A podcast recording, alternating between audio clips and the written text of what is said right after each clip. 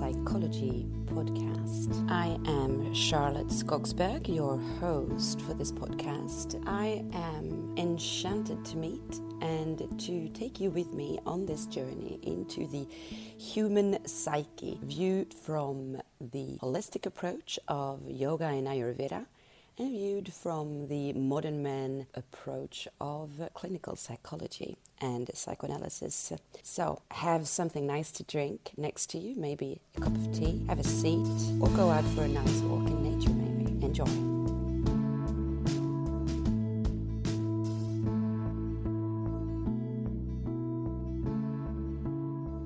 In this episode that focuses on psychology, I want to speak to you about transitioning. Transitioning into new seasons, new seasons of our life, new seasons of the year, new seasons of sequencing. What is it about transitioning periods that has such an impact on us where we tend to step back, look at ourselves, look at our lives, right? And when I speak of transitions, this is yes, transitioning into new season, so season changing. But it's also the transitioning in to a new year, because that's after all is not really happening in a changing season. It's also transitioning when we have a, a birthday, some kind of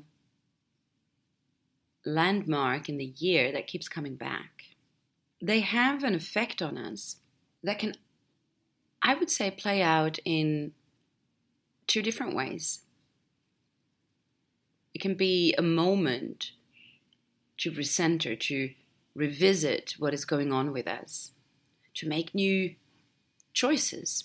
It can also be a moment of confusion,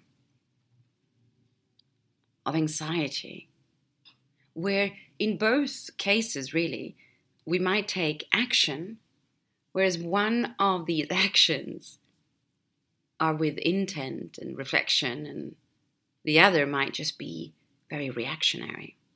Doesn't necessarily mean that the outcome is better in the first one. You know how real change happens in our lives, usually through one of two ways. The first one is by practicing the new habit enough times for it to become part of us, and therefore the change happens progressively. And the second one, which we don't speak of that often, is through a strong emotional shock. Which is what we see, for instance, with people who might have gone through a disease where they think they will not make it, or even just the announcement of a disease where they might not make it, and how that changes them. So there's something about these landmarks, these milestones in life, that impacts us very much on a mental level. I say on a mental level because I do believe that it often begins there. And then the rest are these repercussions of it. So there's a whole neurology, let's say, behind this the transitioning in life. And the human brain will naturally seek patterns of recognition. It's a part of the survival brain, the survival instinct. We need to understand what we are looking for, what we are looking at very quickly so that we can make sense of it. And that part there, the making sense, is really key for all the rest. You might have noticed that if you try to learn something or to remember something, it's far easier to remember from a document documentary you chose to watch out of interest compared to just any class you took in school. And the biggest difference there is that we need to feel that it has something to do with ourselves in order to integrate the learning, the new information. It needs to be personal. What does it mean to be personal? It means actually it needs to be familiar.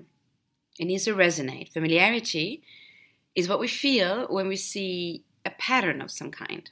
And if that is a pattern that we recognize, then we are in luck. Not only will that make us feel stable, it will make us feel safe because it means that we are on it's like known grounds, right? The home territory in a way. But it also means therefore that we will feel more open to integrating new things. So therefore to learn. Even just on health biological level. Our nervous system, our immune system, and even our lymphatic system will be optimized in how it functions. So basically, the circulation of the information in that system. On the opposite side of that, when we don't recognize the environment, we feel ungrounded, we feel unsafe, and even actually threatened by anything that moves. Just look at animals' reactions when they're in a new place and you would move towards them, for instance. So, what we're really talking about here is the need of a human being to feel safe in their environment. And to do so, the brain will seek to make sense of what is happening and what it sees, what it's looking at. And for that reason, it will search what's familiar. It will seek to recognize a pattern, a logic, so that it can find the accurate response or reaction from past experiences. Now, this is typically what we all have played around with when we would look at one of those images where you can see two different images in one same. For instance, the vase and the two faces close to each other, or there's the image of a young woman and the whole body, or if you look at it differently, it would be the face and a scarf of an old lady, right? It's those images where the eye sees, first of all, some kind of chaos, and very quickly we will see one or the other. Now, this function of how our brain sees and appears in the world is, of course, why we tend to react to a current situation with emotions from past experiences that reminds us of what's going on right now. Basically, we react not really to what's going on here and now, but more from what the first experience that reminds us of this gave us. Economically speaking, because that's how the brain functions, it will always be more interesting to do so because any brand new experience will need the integration of a new behavior and new comprehension. We know just how exhausting it can be to practice something new. Imagine, for instance, learning a new language right? Speaking your native language is something that does not necessarily make you tired. However, when you're in the learning curve of integrating a new language, what happens is that you're going to have to be so concentrated the whole time on what is being said, what you understand, then create a response translate their response and make it come out, right? We use far more energy to do something completely new or foreign than just activating a pattern existing in our subconscious mind. And I've spoken about routine in the past and the importance of it in order to find and maintain health. We would think of routine and the habits we practice in a day, for instance, but when it comes to transitions, such as in between seasons, going from summer into autumn or going from winter into spring. We also have quite a lot of routines. Even more so, if we look at our ancestors, if we look at the traditions that exist in our communities, community of a belief system, community of a nation, and so on. The different rituals that have been practiced for centuries are often these kind of rites of passage for transitioning from one season to the next, for instance. What they do is that they stabilize us, they remind us of where we are and when in time we are. They make us feel safe and grounded. Furthermore, they help us to notice where we are at with ourselves. Because a transition, in that sense, is something that comes back in a regularity when we speak of seasons, when we speak of anniversaries, birthdays, and even the transitions that are not really yearly coming backs, but that might be rites of passage from different sequences of our life. What they do is that there's a before and the after, and then how was it last time, right? Which allows for us to do that questioning, that looking back, that taking a step back and see how was it last time, for instance? Where am I at with myself? What's my current situation? What's my condition? As opposed to last time I was transitioning in this way. So they give us the possibility of an perspective to an overall condition. And this is, of course, why they are also important for our mental, emotional, and physical progression, health. Just like taking your car for service every 5,000 kilometers or whatever it might be, in order to notice what is going on, make sure that everything is nice and clean, right? Or to detect potential issues before they become, well, actually dangerous to us. So, can we use these transitional moments the rituals that we have around it, the traditions that exist around it, to do that with ourselves. And specifically today, then, of course, I wanted to mention the seasonal changes because no matter where you are at in the world, whether you're in the northern hemisphere, southern hemisphere, and I'd say east and west as well, um, we are in a moment of change. So it is quite logical, I would say, to use that moment to also make a cleanse, just like we would when we take the car to the mechanic, to the service, right? To do a emotional or physical detox, digestive detox, some kind, in that moment. And what can happen if we if we don't have a certain self care routine, I would almost call it, around these situations is that we could quite easily develop imbalance. And you know what?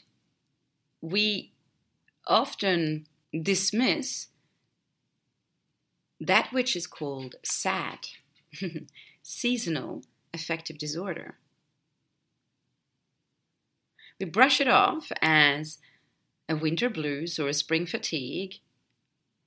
And when we experience them, often there's three things that we would find um, happening to us in, in our phys- physical body, and that is that the circadian rhythm is disrupted, but also that there's a decrease in the brain of, well, in the body actually, of serotonin and dopamine. Serotonin being kind of like the happy molecule, and dopamine being the motivational one. And we would also find imbalances in melatonin levels, which is responsible for awake and sleep, and just hear these symptoms that they include when we're speaking about the seasonal affective disorder. And just notice for yourself how often you have this, if you do. Feeling down most of the day, losing interest in activities you once enjoyed, feeling sluggish or having just low energy. You might have problems even with sleeping too much carb, sugar cravings, overeating, putting on weight, difficulties concentrating, hopeless feeling. And if it would be more specifically when you go from fall into um, winter, for instance, it can definitely be more the oversleeping, having cravings for heavier foods, weight gain, and just low energy. And when you go um, spring and summer instead, it could be on the contrary, so insomnia, um, finding it really hard to actually fall asleep, poor appetite, losing weight, and feeling quite anxious and increased irritability. And from the Ayurvedic perspective, even though that's not what I'm talking about today specifically, basically what we see in those two is imbalances in the dosha, so specifically in the Vata dosha, but also I would say Kapha dosha when it's the more winter kind. And as you know by now, I hope, if you've been listening to me for a while, one of the most important things when it comes to balancing out our doshas, and more specifically vata, because it always begins by vata, doesn't it? Is the regularity of routine. And why is it the regularity of routine? Is to find that balanced state of the nervous system.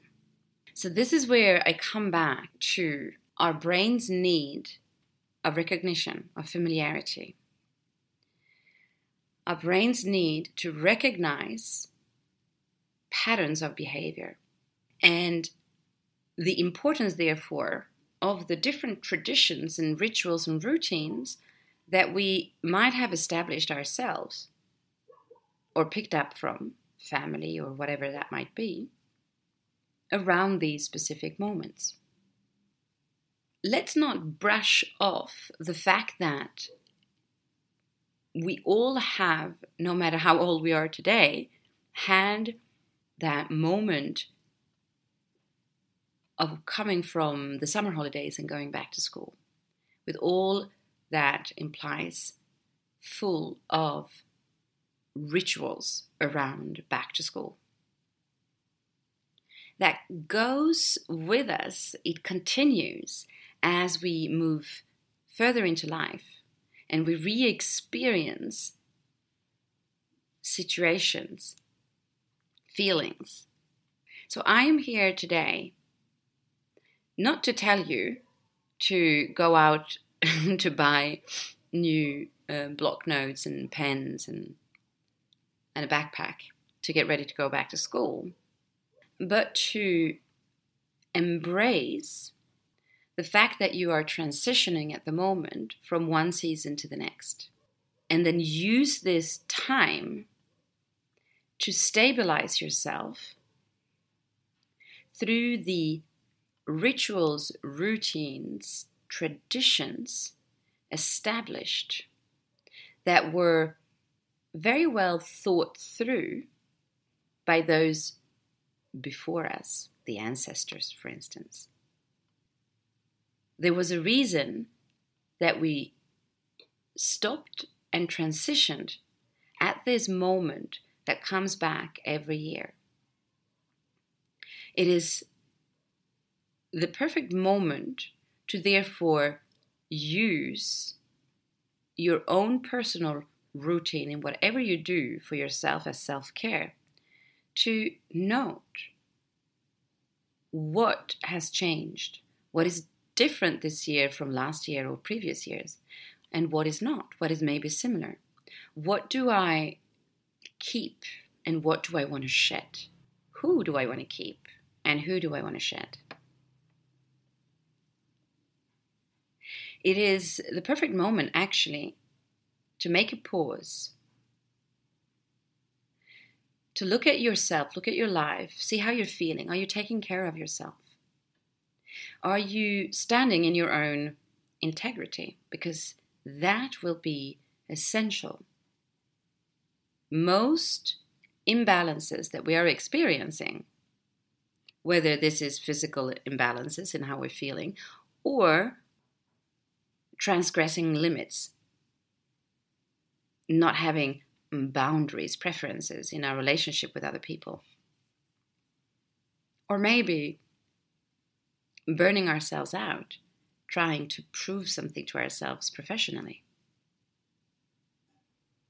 It is a beautiful moment to do that emotional and physical detox. To withdraw, to look again at what's important for you, to come back if maybe you've lost a little bit of it, to your tools of reflection, to your tools of nurturing.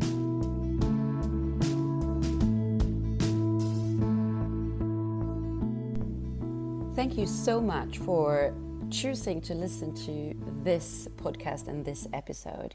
I am very grateful. If you enjoyed this and you think that other people could enjoy this, please help me to spread the word. Share this episode on any channel that you have of social media or messaging.